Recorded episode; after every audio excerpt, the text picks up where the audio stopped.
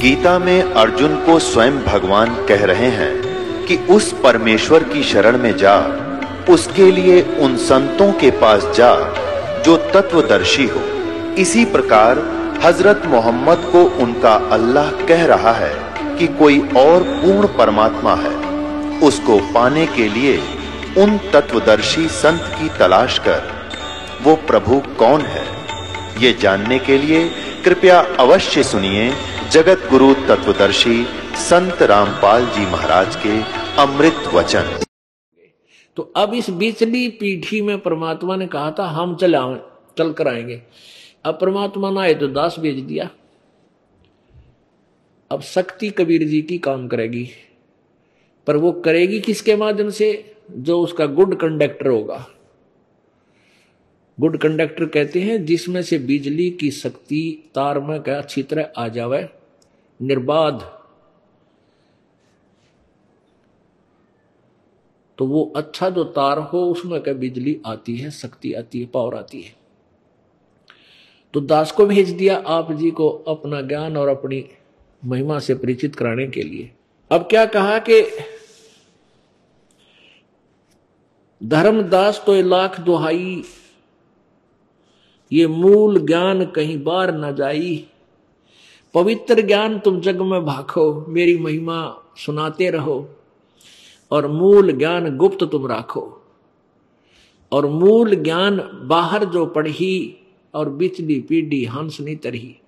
अब एक तो मूल ज्ञान है, एक सार शब्द है। सार शब्द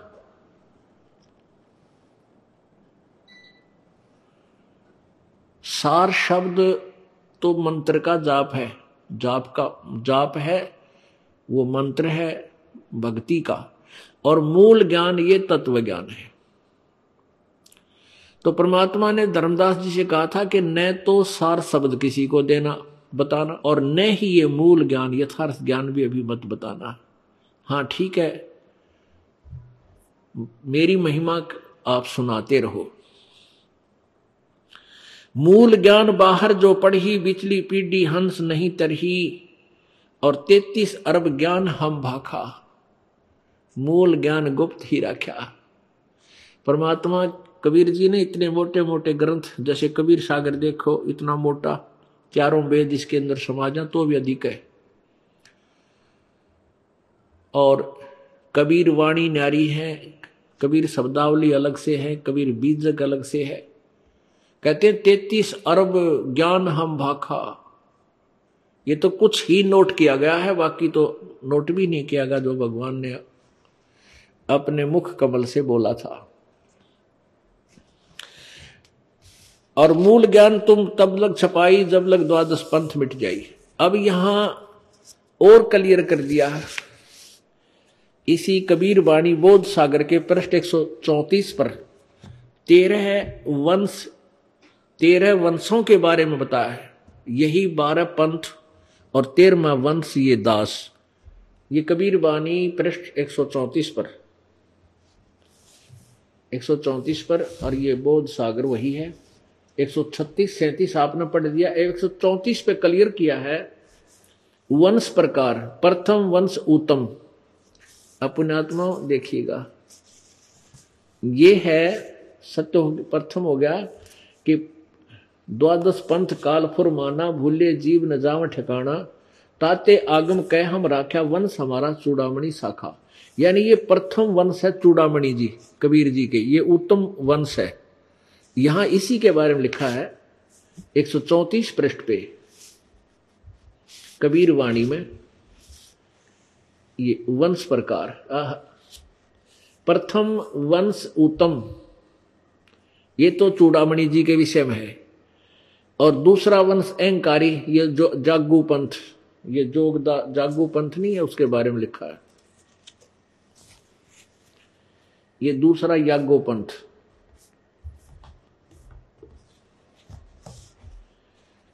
ये यागो पंथ इसके बारे में लिखा अहंकारी। और तीसरा सूरत गोपाल पंथ। तीसरा वंश प्रचंड। चौथा वंश बिरहे, पांचवा वंश निद्रा, छठा वंश उदास, सातवां वंश ज्ञान चतुराई, आठवां द्वादश पंथ विरोध आठवें में, नौवा पंथ वंश पंथ पूजा, दसवां वंश प्रकाश, ग्यारहवा वंश प्रगट सारा और बारहवें वंश प्रगट हो उजियारा। बारहवा वंश है गरीबदास जी का। कहते इसमें मेरी महिमा का कुछ प्रकाश होगा। वाणी में, मेरे विषय में कुछ प्रकाश होगा, उजियारा सा होगा। बर में वंश प्रगट हुए उजियारा, और तेर में वंश मिटे सकल अंधियारा।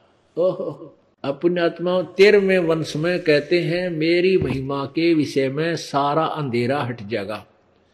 यानी तेरवा वंश जो मेरा आएगा भक्त, संत, दास वो मेरे विषय में कति सब कंसेप्ट क्लियर कर देगा, सकल अंधेरा हट जाएगा।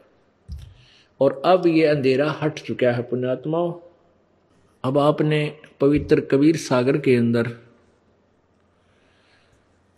अपनी आँखों से देखा कि काल ने कहा था, द्वादश पंथ करूँ मैं साजा और नाम तुम्हारा ले करूँ आवाजा।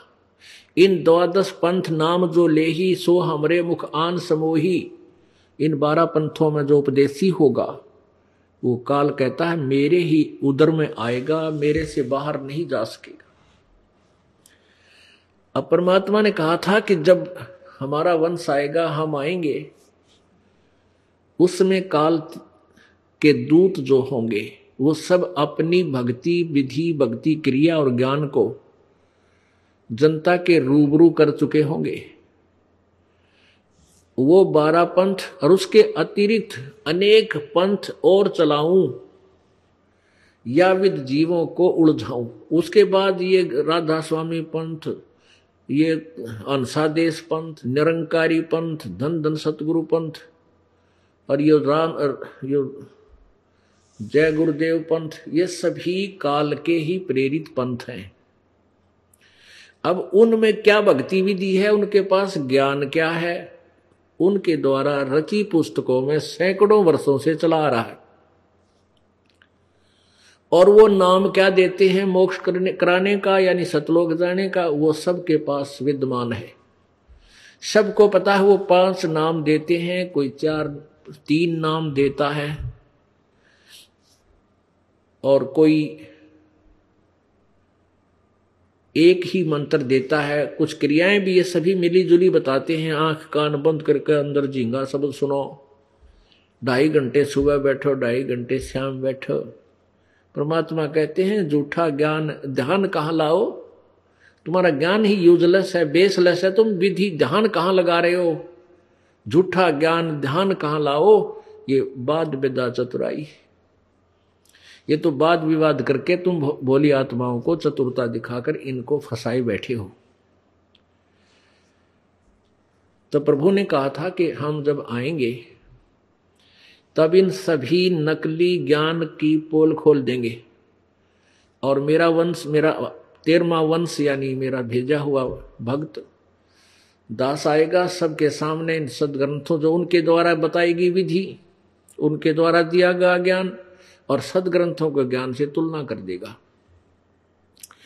अब ये बारह के बारह पंथ और सारे पंथ एक दिन समय आने पर समाप्त हो जाएगी, क्योंकि इनकी वास्तविकता के विषय में जानकारी इस दास द्वारा पूरे समाज में फैल चुकी है।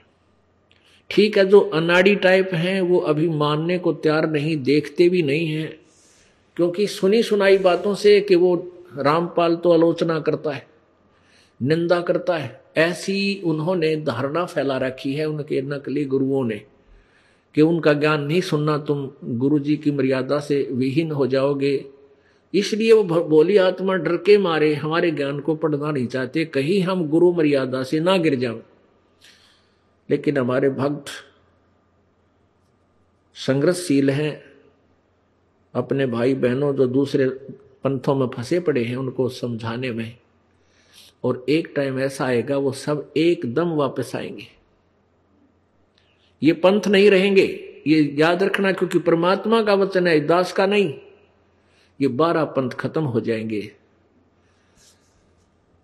अब ये कैसे खत्म होंगे? जैसे हम पहले बालक थे, किसान परिवार में जन्म था दास का तो खेतों में जाते थे, वर्षा होती थी। वहाँ खेतों में जगह जगह जैसे आम चूस कर खाकर वो उसकी वो गुठली फेंक देते थे। और वो क्या होता था, वह उग आती थी आम के। आम का पौधा जब उगता है, बहुत सुंदर प्यारा प्यारा होता है। और उसके वैल्यू का, उसकी महिमा का भी पता होता हमने।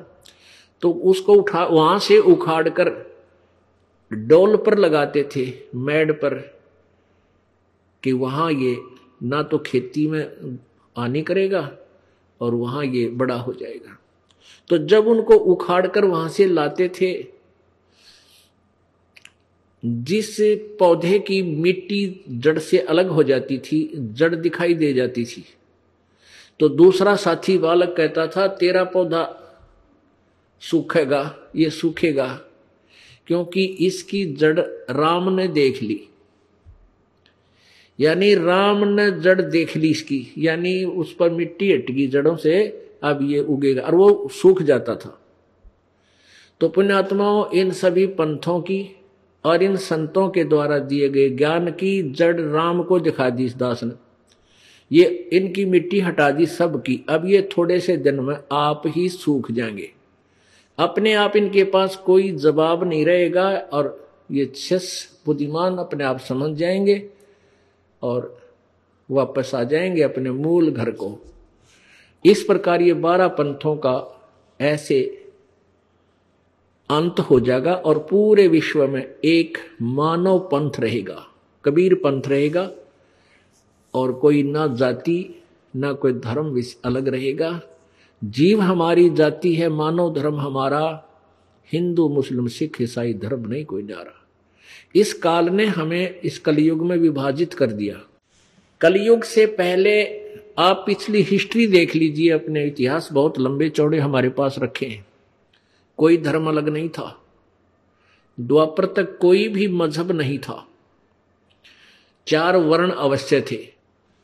अभी कलयुग में काल को पता था कि ये कहीं मेरे जाल से निकल ना जावे। इसलिए कई मज़हब बना दिए, आपस में लड़ो, मरो, कटो अपने अपने धर्म को उत्तम बना बतावे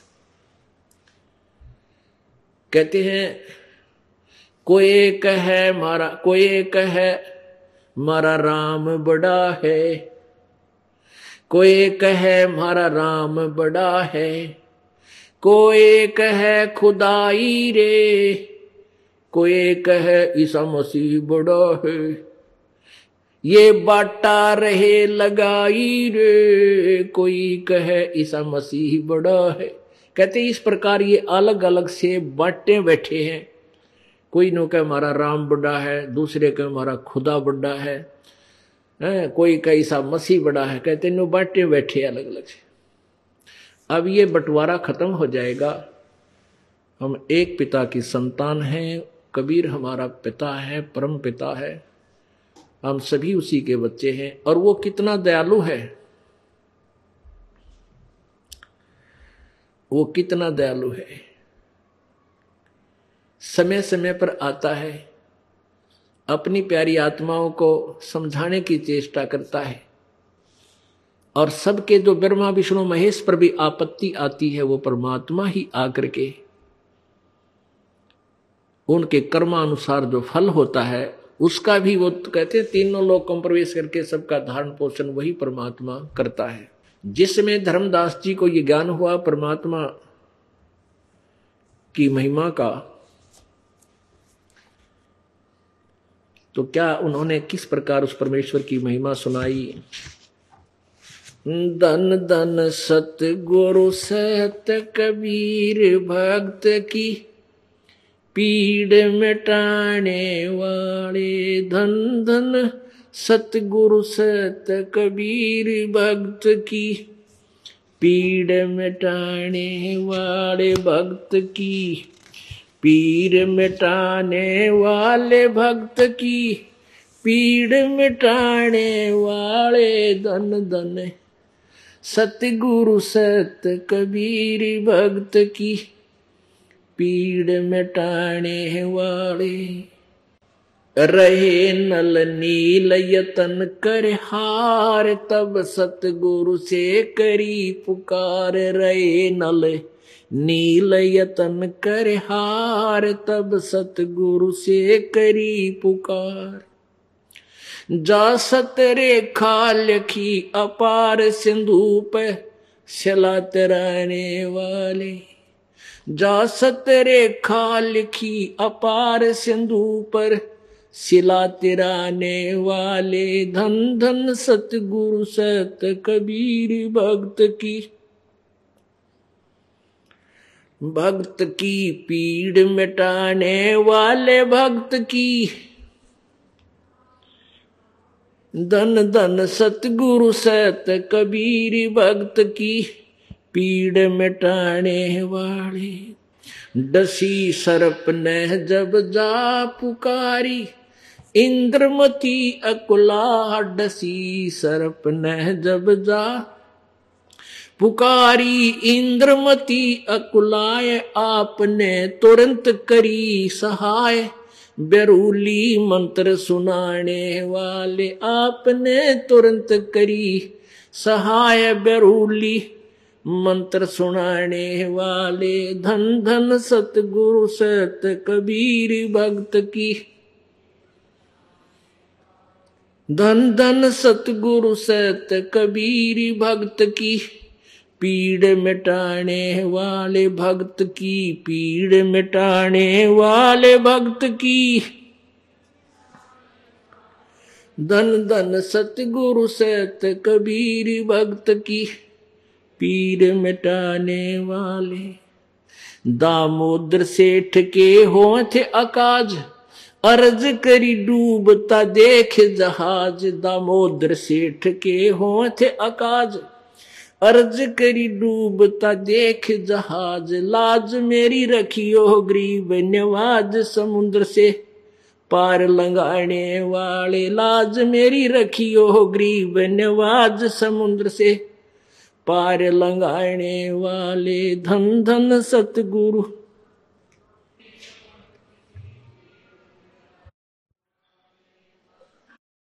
भक्त की पीड़ मिटाने वाले भक्त की।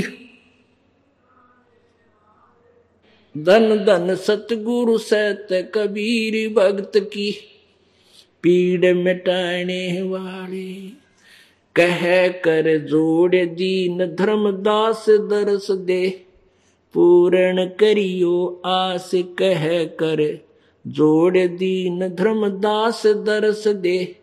पूर्ण करियो आस, मेटियो जन्म मरण की तरास सत्य पद। प्राप्त कराने वाले, मेटियो जन्म मरण की तरास सत्य पद। प्राप्त कराने वाले धन धन सतगुरु सत। धन धन सतगुरु सत, कबीर भक्त की पीड़ मिटाने वाले भक्त की पीड़ मिटाने वाले भक्त की। धन धन सतगुरु सत, कबीर भक्त की कह कर जोड़ दीन धर्मदास दरस दे। पूर्ण करियो आस कह कर जोड़ दीन धर्मदास दरस दे। पूर्ण करियो आस मेटियो जन्म मरण की तरास सत्य पद। प्राप्त कराने वाले मेटियो जन्म मरण की तरास सत्य पद। प्राप्त कराने वाले धन धन सतगुरु सत कबीर भक्त की, पीड़ मिटाने वाले भक्त की, पीड़ मिटाने वाले भक्त की। धन धन सतगुरु सत कबीर भक्त की, पीड़ मिटाने वाले सत्साहिब जब परमेश्वर सशरीर मघर से, सतलोक चले गए मघर स्थान से। मघर एक छोटा सा कस्बा है। गोरखपुर शहर के पास, गोरखपुर शहर से लगभग तीस, पच्चीस, तीस किलोमीटर की दूरी पर है। वहाँ परमात्मा सह वहाँ से प्रभु सह शरीर गए थे सतलोक में। जब परमात्मा यहाँ से चले गए कबीर जी, तब धर्मदास जी को बहुत धक्का सा लगा। पुणात्मा जब तक आपके घर पर बिजली रहती है तो कोई बिजली की परवाह नहीं करता। बल्ब जग रहे हैं, टेलीविज़न चल रहे हैं, पंखे घूम रहे हैं। बिजली की तरफ़ कोई ध्यान नहीं देता ये कितनी वैल्यू है, इसकी कितनी सुखदाई है। और जब बिजली चली जाती है, घंटा दो घंटे के लिए, बिजली ये बिजली दिखे फिर उससे ही चिंता रहती है गर्मी में, ओहो, लाइट नहीं आई, पंखा मर गया गर्मी में, अंधेरा हो गया, है? तो बिजली जाने के बाद उसका, उसकी महिमा, उसकी वैल्यू का पता लगता कीमत का। ऐसे ही जब परमात्मा चले गए, जब धर्म, क्यों जब तो वही रहते थे, सारी वार्ता करते थे साथ साथ घूमया करते धर्मदास जी, ने सोचे बस ये भी, भगवान से तो हैं, परंतु फिर पता लग गया तो सचमुच भगवान थे। तब उन्होंने कहा, ओए होए, कह कर जोड़ दीन धर्मदास और दर्श दे पूर्ण करियो आस, एक बार फिर मिलियो। मिल लिए तब भाई। अब देखो, जब मिल रहे थे उसमें हम, अब जैसे परमात्मा 120 वर्ष आए रहे, और सबके इतने काम करे, इतने इतने सुख दिए भगवान ने, गिनती नहीं, मुर्दे तक जिंदे किए, कोड तक समाप्त किए। ऐसा असाध्य रोग था जो सिकंदर लोधी राजा के, वो ठीक किया, और भी हज़ारों लाखों लोगों को सुख दिया। लेकिन उस समय हम भगवान को भगवान नहीं मान सके। क्यों नहीं मान सके? क्योंकि हम अशिक्षित थे। हम वेदों और गीता जी और पुराणों से अपरिचित थे। परमात्मा कहा करते थे, वेद मेरा भेद है, पर मैं ना वेदन के माही, और जौन वेद से मैं मिलूं, ये वेद जानते नहीं। सभी चारों वेद मेरे विषय में मेरी महिमा कह रहे हैं।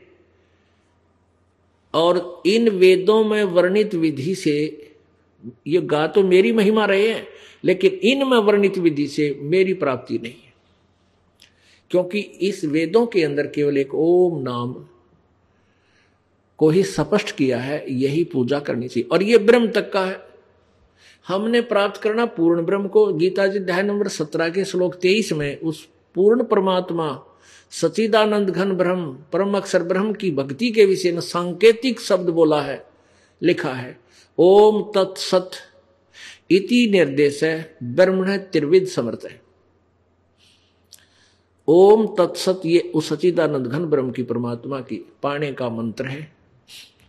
त्रिविध तीन प्रकार का। एक तो ब्रह्म का ओम, तत् सांकेतिक है, पर ब्रह्म का और सत्य ये सार शब्द है, वो पूर्ण ब्रह्म का।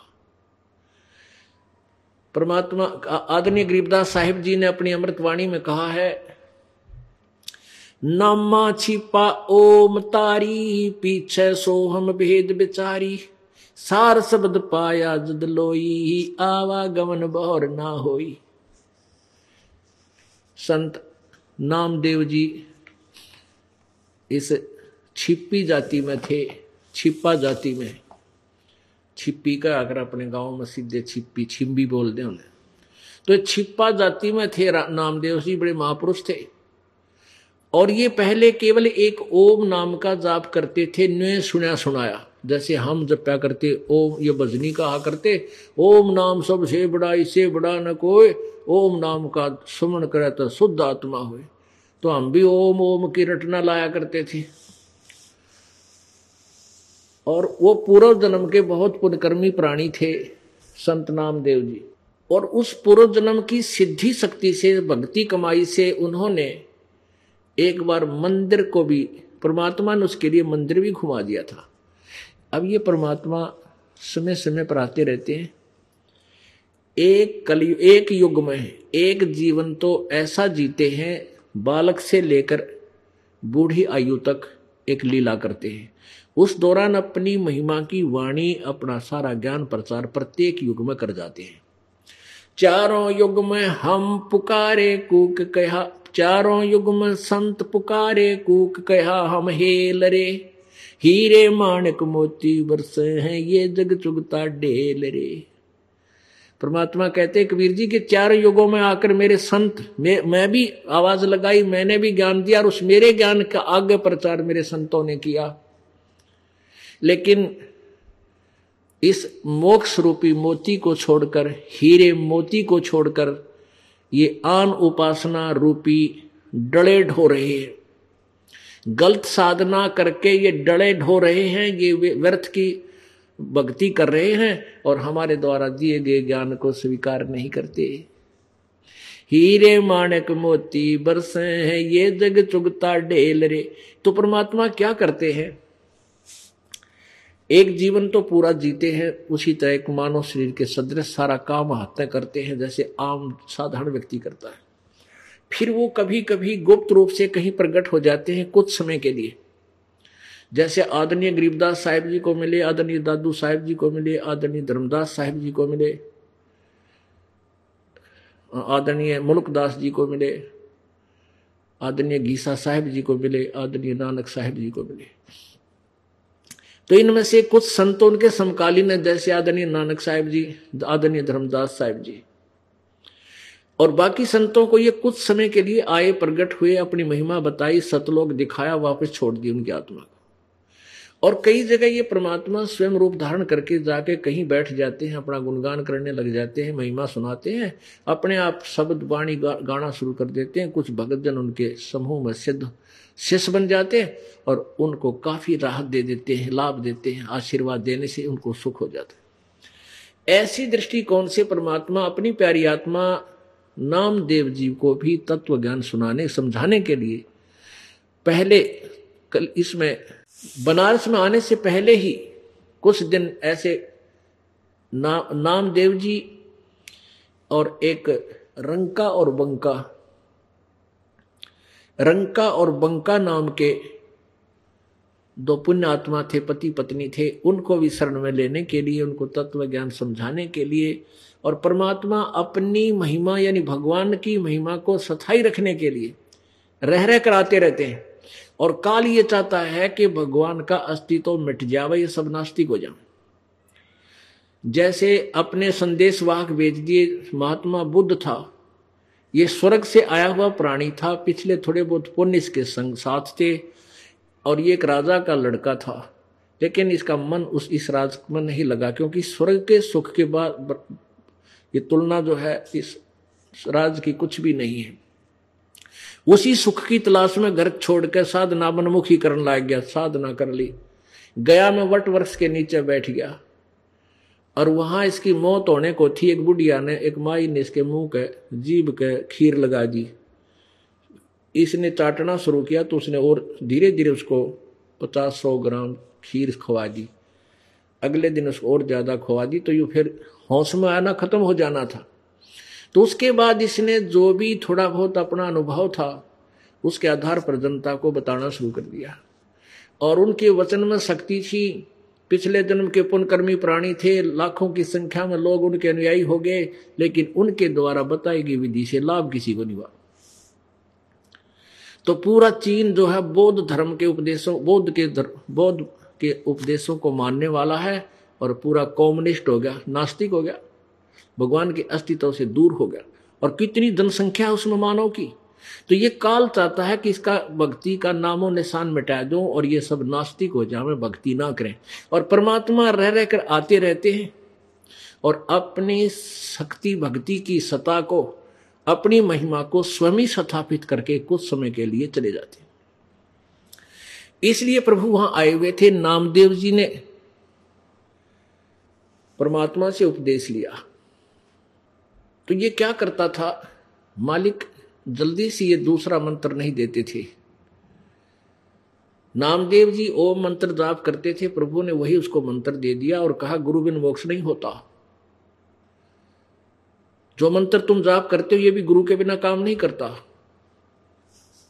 पूर्ण गुरु हो।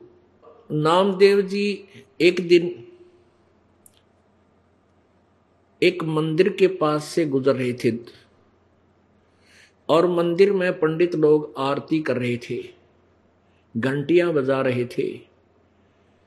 अब नामदेव जी इतने आत्म विभोर हो गए, क्योंकि पुण्य आत्मा थी, भगवान की महिमा की जहाँ चर्चा थी तो आत्म विभोर हो गए। हाथ में घंटी तो थी को ना जूती निकाल ली। क्योंकि मंदिर में जाते हैं तो जूते निकालते हैं, निकालते ही उसने उसको बजाना, ऐसे पीटना शुरू कर दिया, ताली की तरह, घंटियों की तरह। और ऐसे घंटी बजाते बजाते उन पंडितों के बीच में चले गए और भगवान के मंदिर के आगे खड़े हो गए। उन पंडित जो दस बारह खड़े थे बीस उनमें चीरते हुए और मंदिर के सामने जा खड़े हुए। ऐसे करने लगे। तो उन्होंने देखा पंडित, पंडितों ने कि ये छोटी जाति का और हाथ में जूते लेकर ठाकुर जी के मंदिर में आ गया। इसने तो बट्ठा बिठा दिया। नाम देव जी की पकड़ के बाजू और मंदिर के पीछे पटक दिया कि तेने धर्म भ्रष्ट कर दिया हमारा। और वो पड़े पड़े भी वहाँ पर ऐसे घंटी बजा रहे हैं पड़े पड़े भी आरती गा रहे हैं। तो मंदिर का मुँह परमात्मा ने उस नामदेव की तरफ़ कर दिया और वो पांडे पीछे, पिछले काने घंटी पीटे, न्यो खड़े। तो अब नामदेव जी उठकर आगे, पंडित सारे सहम गए भैया के कराई तो भगवान ने मुँह इधर कर दिया इसका। अब नामदेव जी आ गए। नामदेव जी अपनी इस करिश्मे को बताने के लिए और रंका बंका के घर गए। रंका बंका की एक संतान, इकलौती पुत्री थी, वंका। बंका उनकी माँ थी उसकी। रंका और बंका कहीं किसी भक्त के वहाँ अपना कोई सत्संग था, वहाँ गए हुए थे। और वो लड़की घर पे थी। तो वो लड़की क्या कर रही थी? एक पट्टी तैयार कर रही थी। एक पट्टी बनावे थी, जैसे देसी जड़ी बूटियों को हल्दी उल्दी, तेल ला के घी जाते बना के। तो नामदेव ने पूछा, बहन, ये क्या कर रही है तू? वो रंका बंका की लड़की बोली, रे नामदेव, तेरे ती बहुत बार कह लिया भाई, तू मानता कति नहीं। भगवान को दुखी मत कराया कर गणा तू। परमात्मा को तंग ना किया कर। नामदेव कहने लगा मैंने क्या दुखी कर दिया कि गुरुदेव को आप बहुत तंग करते हो? आप कहीं जाकर के पंगा पा लेते हो और गुरुजी ने फिर तुम्हारे लिए वहाँ जाना पड़ता है। अब गुरुजी के हाथ आगे चोट लाग रही है। परमेश्वर आए हुए थे। कहते, गुरु जी के हाथा हाथ छुल गए, जब तेरा मंदिर घुमाया था। भाई, तू मान जा, ना दुखी कराया करे। अब नामदेव तो सोच रहा था, मन ने घुमा दिया, क्योंकि जहाँ मैं शब्द है, वहाँ भगवान नहीं। क्योंकि जीव जीव है, चाहे ईश्वरीय शक्ति कितनी संग्रह कर ले, लेकिन वो फिर भी सीमित है। जैसे या वायु है, वायु में से हम एक ट्यूब में हवा भर लेते हैं और वो ट्यूब टायर में फिट करके ट्रक में चढ़ा देते हैं, उसमें 200 क्विंटल वज़न में वो हवा उठा लेती है। लेकिन वो सीमित है, हवा तो और बहुत है, वो बहुत असीमित है। तो ऐसे जो हम भक्ति भुक्ति करके छोटी मोटी थोड़ी बहुत को शक्ति ईश्वरीय ग्रहण कर लेते हैं टायर की तरह, ट्यूब की तरह तो हम तो उस इतनी है बस। उसकी भी करामात है, उसकी भी पावर है, उसकी भी अपनी अस्तित्व है, लेकिन भगवान तो भगवान ही है, असीमित पावर है। और जब हम ये समझ लेते कि हम मैंने कर दिया तो वहाँ फेल है भगत। तो उस मैं को खत्म करना था परमात्मा ने। उस अपनी प्यारी आत्मा, क्योंकि हमें परमात्मा निर्विकार करते हैं। हमारे अंदर रिवी नम्रता लाते हैं, हमें भक्त बनाते हैं, सौ प्रकार के छल छिद्र करके। तो नामदेव कहने लगा, बहन तो आप क्या कह रही हो? कि गुरु जी के जो हाथा के पट्टी बंदी नहीं देखी तने? कहा देखी थी बहन। कल परसों, आज देखी थी। तो भाई, उनके हाथ छुल गए तेरा मंदिर फेरा था। और तेरा गजब यो तो हाथ जोड़ के परमात्मा का आगे नामदेव जी कहने लगे, भगवान, मेरे से गलती होगी। मैंने आपको बहुत सताया है। और आज के बाद प्रभु ऐसी गलती नहीं करूँगा। परमात्मा बोले, बेटा, इस तरह की जो करामात आपके देख ली ना इन लोगों ने, आपके पीछे लाग लेंगे लोग। और भक्ति तेरे पास है नहीं। तेरे पास वो सत साधना नहीं है। पिछले समय की बैटरी चार्ज है इस तरह तू कितने करामात दिखा लो। अंत में आपकी भक्ति हीन हो जाएगी। और केवल इस ओम नाम से काम नहीं चले पुत्र। एक मंत्र और है जो दो, दोनों मिलकर के सतनाम बनता है। तब तेरा कल्याण होगा फिर सार शब्द दूँगा अपने बच्चे को। ये सार शब्द आगे तूने किसी को नहीं बताना है। अपना कल्याण करवा लिए। तो यहाँ क्या बताते हैं? नामा छिपा ओम तारी। नाम देव जी छिपी जाति में हुए छिपा जाति में। और पहले वो ओम में तारी माने लौलारे थे। ओम ही ओम ही को सर्वश्रेष्ठ मंत्र नाम मानकर जाप करते थे। और फिर फिर परमेश्वर ने उसको वो यथार्थ नाम बताया। नामा छिपा ओम तारी पीछे सो हम भेद बिचारी। फिर सार शब्द पाया जद लोई ही, आवागमन बोड़ ना होई। फिर नामदेव जी का कल्याण किया जब उनको सार नाम दिया। पहले दूसरा मंत्र दिया, वो सतनाम बना, फिर उसके बाद सार नाम दिया। ऐसे कल्याण प्रभु ने उस प्यारी आत्मा का किया। तो इस प्रकार प्रभु समय समय पर आकर के अपनी प्यारी आत्माओं को समझाते हैं, ज्ञान दे जाते हैं और उस नाम देव जी की महिमा से, क्योंकि बहुत से ऐसे चमत्कार नामदेव जी से हुए, जिस कारण से भगवान की आस्था महाराष्ट्र में पुनः स्थापित होगी। आज तक भी महाराष्ट्र के लोग नामदेव जी को बहुत ही आदर की दृष्टि से और बहुत बड़े बड़े मेले लगते हैं उनके वहाँ पर। तो भगवान की चाह बनी रही। अब अब परमात्मा ने यथार्थ ज्ञान सारी पृथ्वी फैला देना है। फिर पुण्यात्मा अपने आप इस मार्ग को ग्रहण करके पार कर जाएँगी। और यदि ये बीच में महापुरुष ना आते और भगवान इनको अपनी शक्ति से ओतप्रोत करके ना जाते तो पूरा मानव समाज नास्तिक हो जाता।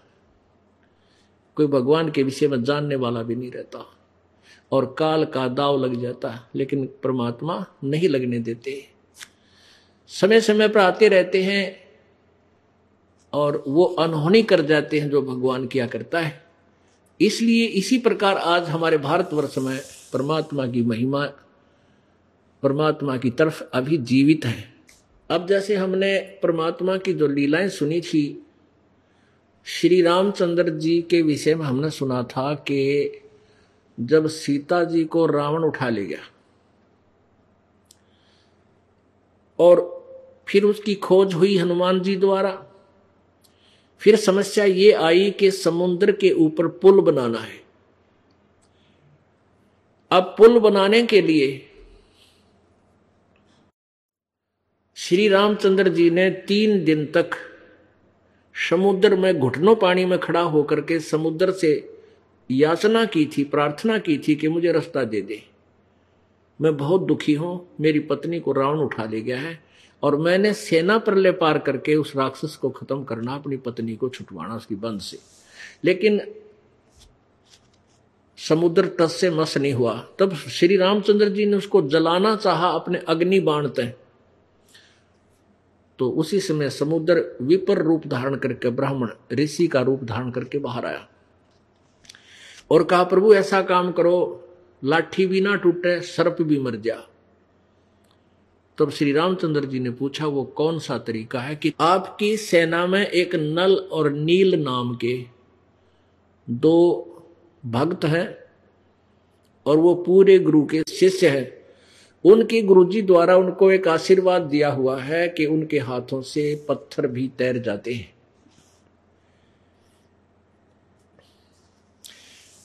अब जैसे श्री धर्मदास जी पहले हिंदू धर्म में जन्मे थे और रामचंद्र जी, श्री कृष्ण जी और विष्णु और इनकी शंकर जी की महिमा बहुत सुनी हुई थी तो यही कहा करते थे कि श्री रामचंद्र जी ने समुद्र पे पुल बना दिया तो परमात्मा ने कहा था, बेटा, वो पुल भी रामचंद्र ने नहीं बनाया था, इस दास ने बनवाया था।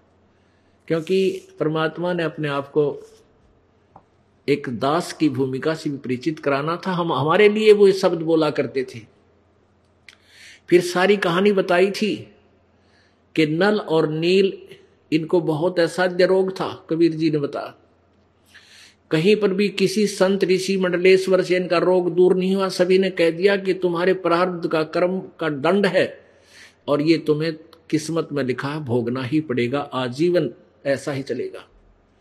तब कबीर परमेश्वर के सत्संग में पहली बार गए थे, परमात्मा के चरण छुए थे। परमेश्वर कबीर जी ने इनके सिर पर हाथ रखा था तो दोनों स्वस्थ हो गए थे। उसके बाद इनकी सेवा में काफ़ी रुचि होगी थी और ये काफ़ी दिन परेशान रहने के कारण मेंटली डिस्टर्ब फिर भी रहते थे, लेकिन स्वस्थ पूरे हो गए थे।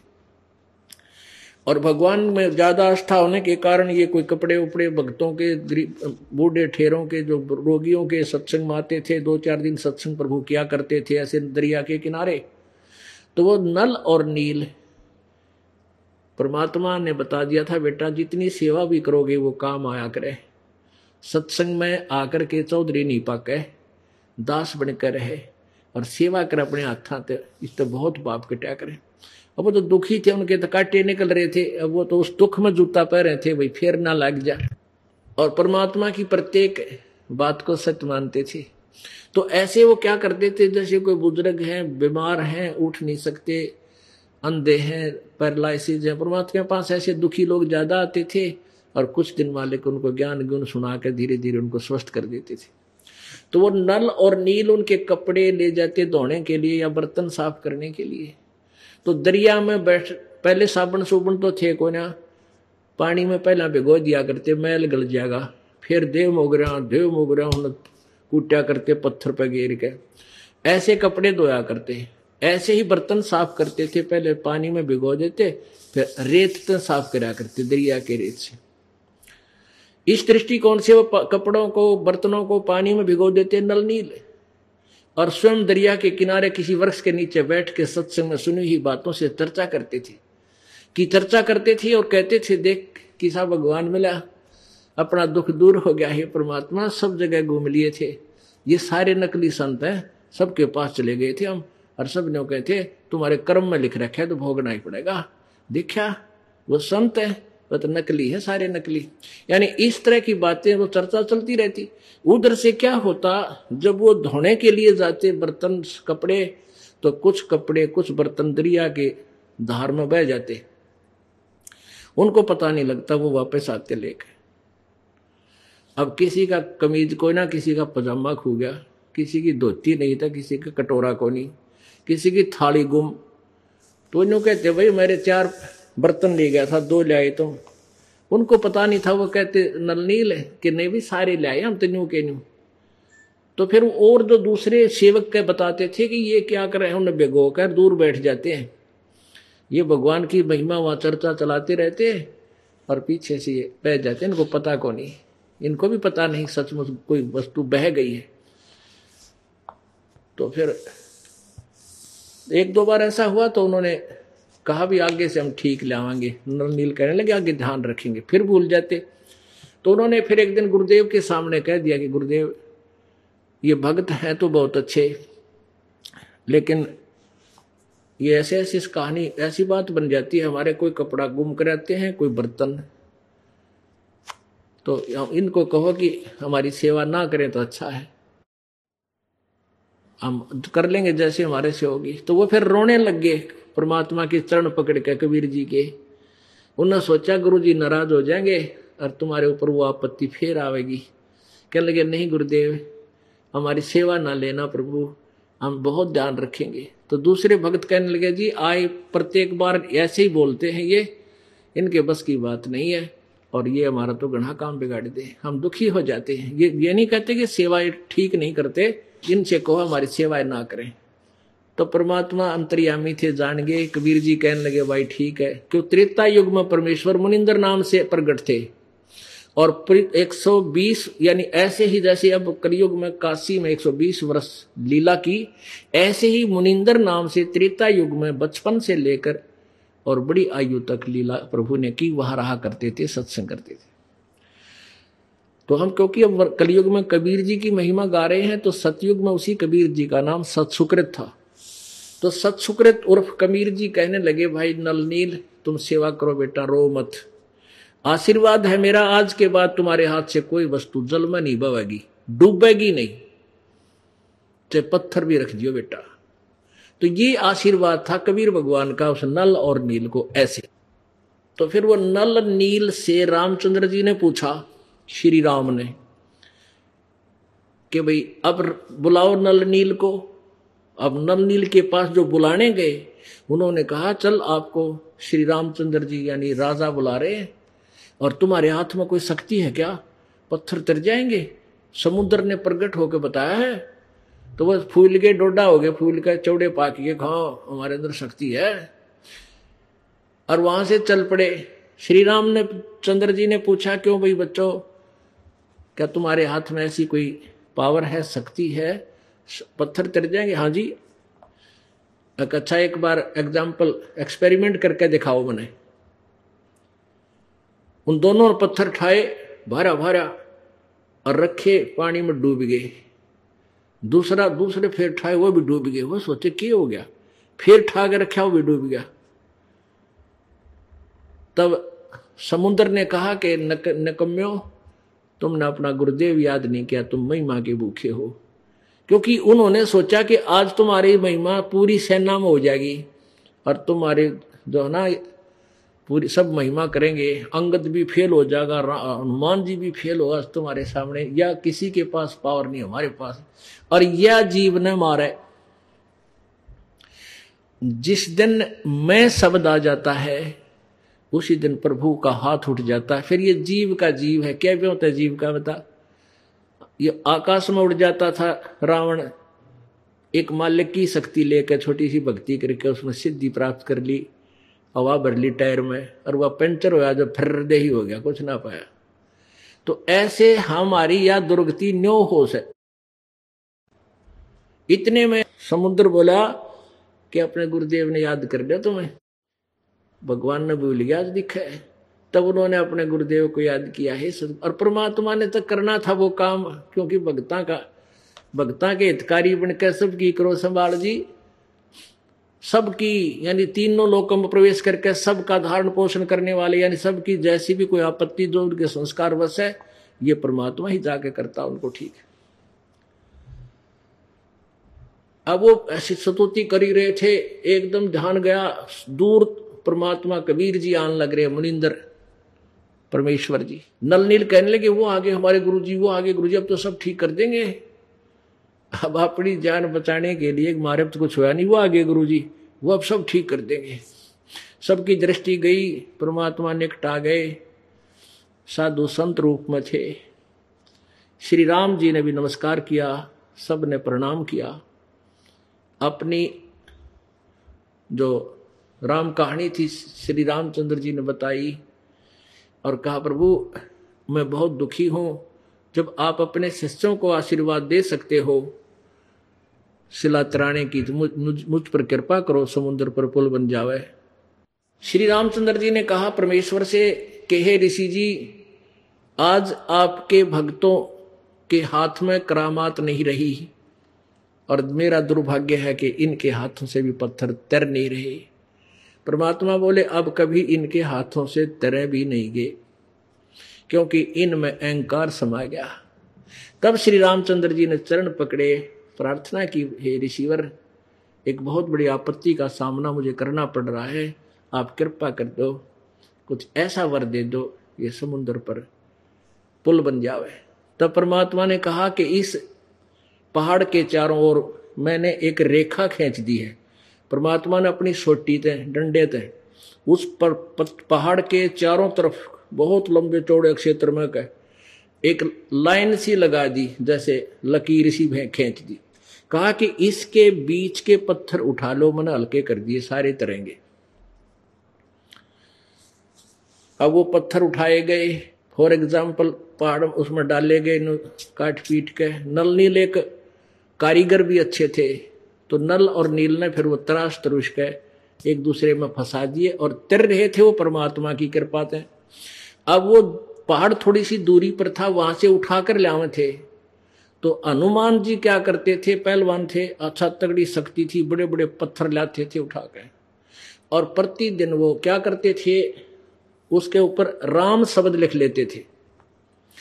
अब वो राम शब्द से क्या है कि उस प्रत्येक व्यक्ति, भगवान के चाहने वाले सारे साधु संत इकट्ठे हो रहे थे उनकी सेना में, कि वो अपना नित नियम भी ना भूले।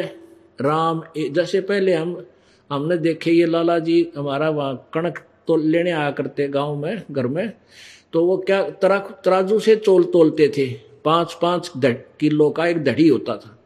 तो वो एक कहते थे, एक राम जी, दो राम जी अपनी गिनती भी करते थे, राम का नाम भी लेते थे। तीन राम जी, यानी तीन हो गए भाई, तीन दढ़ी तोड़ लिया। चार राम जी, पाँच राम जी। तो वो राम शब्द ऐसे लिखते थे, वो तोलते राम जी तो नहीं तरह दूध तोलते थे। तो ऐसे ही ये हनुमान जी, उस पर राम नाम अपनी दिनचर्या डेली करने के लिए वे भगवान का नाम याद रहा रहे एक राम जी, एक पत्थर लिया दूसरा राम जी, ऐसे वो लिखा करता था। तो हम पहले क्या सुनते थे कि भाई अनु, जब लोक वेद हम सुनते थे, ये सुनते थे कि भाई भगवान राम ने पत्थर तिरा दिए, पुल बना दिया समुद्र पर फिर कोई कहता ना, हनुमान जी ने राम लिख दिया था, राम का नाम, इसलिए पत्थर तिर गए। फिर ने कहते ना, नल नील ने पत्थर तिराए थे, वो पुल बनाया था। कोई सिर था ना पैर था। अब पता चला वो पुल बनाया किसने था? रे नल नील यतन कर हार तब। सतगुरु से करी पुकार रोए नल नील यतन कर हार तब। सतगुरु से करी पुकार। जा सत रेखा लखी अपार सिंधु पे, सिला तेराने वाले जा सत रेखा लखी अपार सिंधु पे सिला तेराने वाले धन धन।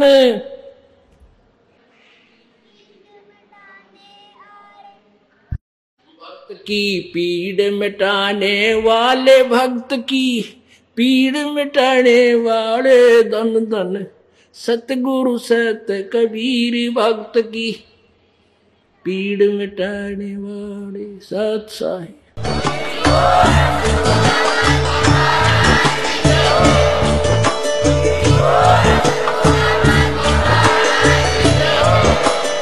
आप सुन रहे थे जगत गुरु तत्वदर्शी संत रामपाल जी महाराज जी के मंगल प्रवचन। अधिक जानकारी के लिए विज़िट कीजिए हमारी वेबसाइट www.jagatgururampalji.org संत रामपाल जी महाराज जी के शुभ आशीर्वाद से पूरे विश्व भर में 500 से भी ज़्यादा नाम दीक्षा केंद्र हैं, जिन पर संत रामपाल जी महाराज जी द्वारा ऑनलाइन निशुल्क नाम दीक्षा दी जा रही है। अपने नजदीकी नाम दीक्षा केंद्र का पता करने के लिए संपर्क करें। Eight two two two eight eight zero five four one